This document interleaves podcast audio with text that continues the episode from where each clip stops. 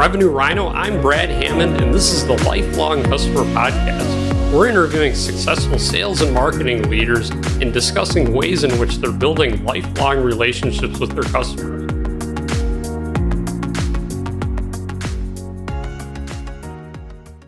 Welcome to the Lifelong Customer Podcast. I'm your host, Brad Hammond, and today I have Mike Rogers. It's really nice to have you on. Thanks. It's really a pleasure to join you today, and I've been looking forward to this. Yeah, me too. I'm really excited to have you on. So, tell me a bit about yourself and your background. I guess the best way to describe my background, and I, I think of it in two different phases of my life, really. And it started out with a keen appreciation for marketing and passion for it, branding, all forms of advertising, when I got out of when I got out of my graduate school at the University of Denver, I was very interested in what I could do in terms of understanding consumer behavior and and all of that. And immediately dove into the advertising marketing agency environment and went from an agency in Denver that was a leader in the Mountain West, carrying a lot of technology brands, by the way, like Hewlett Packard and so forth. And then got a promotion and moved to Detroit, of all places. And I say of all places because that's not exactly a technology hotbed, but I was as interested in the marketing problems that uh, the agency was trying to solve for its cross section of automotive clients, automotive aftermarket, and so forth, but also any new clients they could attract and then trying to take the best of that thinking together and generate a lot of new business for the agency. And we grew the agency, opened up a New York office, and I moved there as a general manager. And I really got an opportunity to work across not only technology, but the travel industry as well.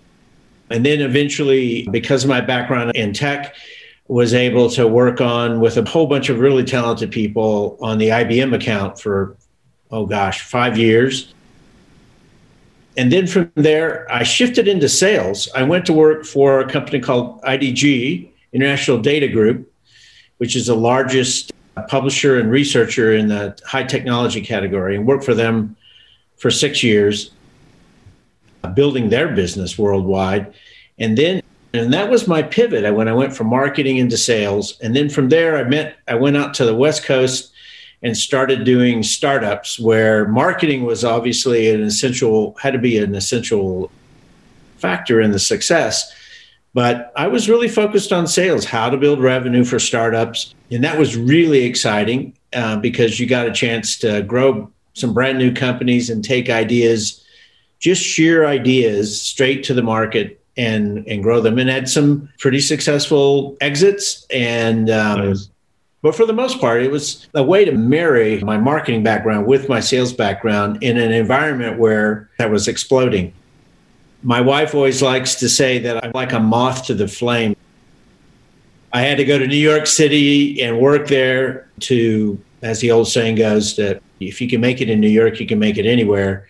Hmm. And then, if, as if that wasn't enough, I had to leave there and go to Silicon Valley and prove my mettle there. So it's been an exciting ride, no doubt. And the excitement continues because with all the changes that are going on in, the world, much less with COVID, uh, the challenges to marketing and sales have never been more challenging and more exciting to learn and work in. Oh, yeah. I love that. That's so awesome. So, you obviously have a ton of experience when it comes to marketing and even sales. What are some key concepts that you learned and implemented these different organizations and places that you worked and all that? I was reflecting on that probably uh, the last 24 hours since I was thinking about how that I might respond to that kind of question. I think more than anything,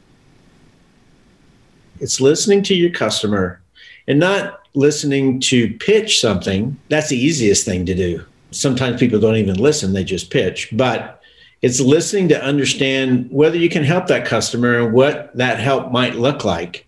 And in today's world of COVID, I think it's even more important that listening be as thorough as possible so that you understand really where they're coming through. The issue is really thinking through how they're trying to solve the problems that they face. You may have to create a whole new product to help serve them, or in some cases, go reach out to some of your own competitors that may want to work with you or people that are have additional products that you can bolt onto yours whether it's software or services that can best meet that client's needs. Too many times companies will only look to solve problems that are within their dimension their singular product solution and not really think about gee I know Bill and his company solves this problem. If I could solve that problem and then add my solution to that, then I'm really solving the client's total problem. And don't be afraid to challenge yourself to do that. It's more work, more coordination. In the long run, you build a strong relationship because you built a proper solution for the client, a bespoke one, certainly, but one that's better for them. And I think over the long haul, you are building a relationship that will last far beyond your tenure with the company.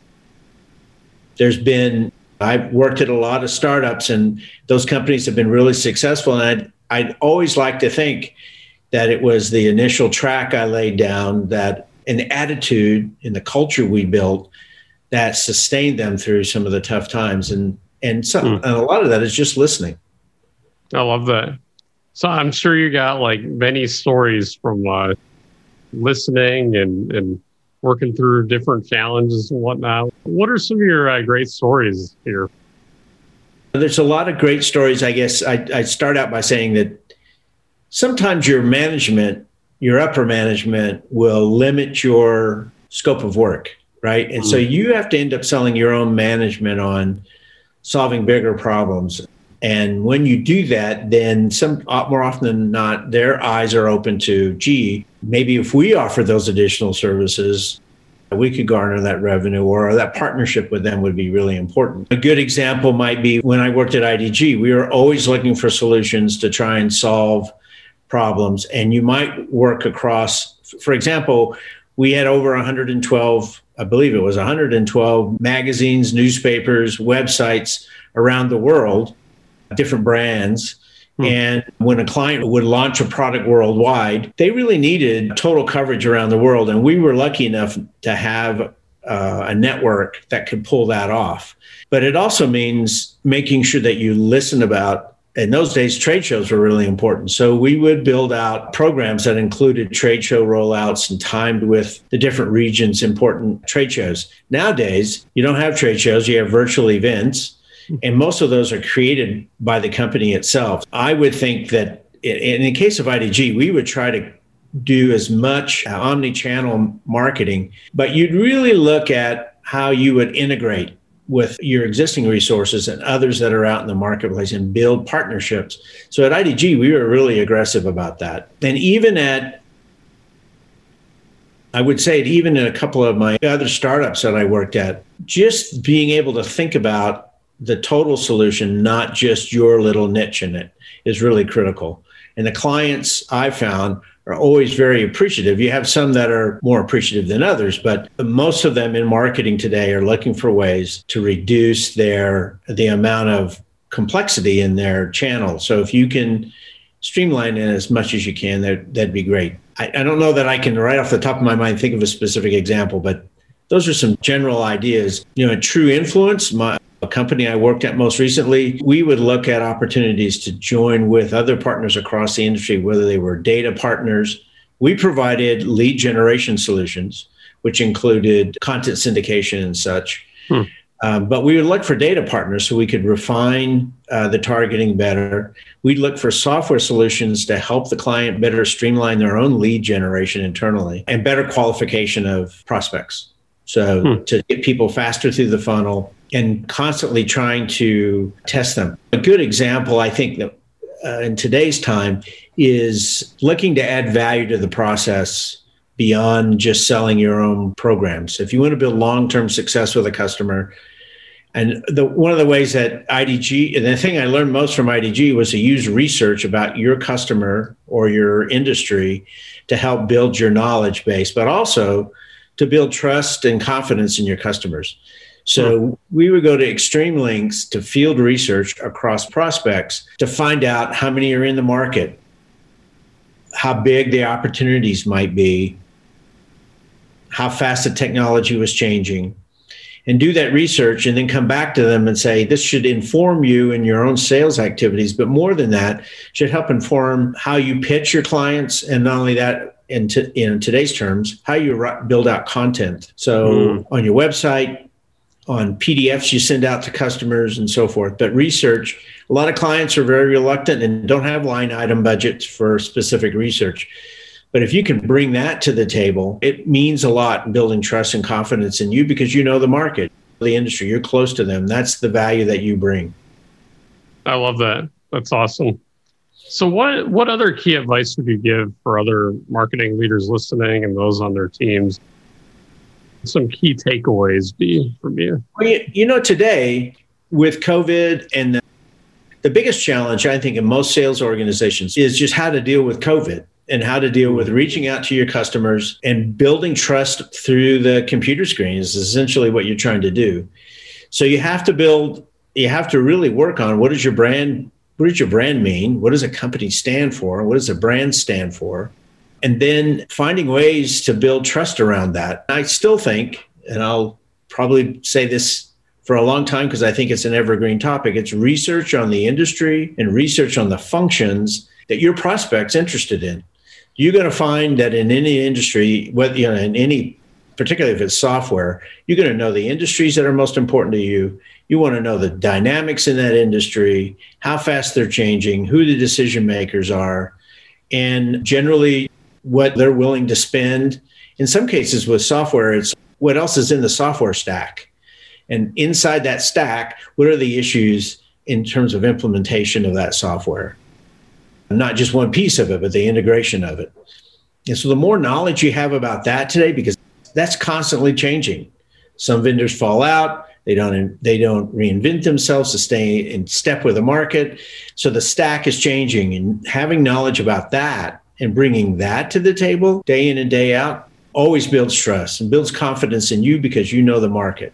And that's always going to get you a meeting. That's always going to get you a meeting as far up the food chain as you design the research. And I think that's an evergreen topic. The other thing I might add is more often than not, the management will want you to call to the highest decision maker.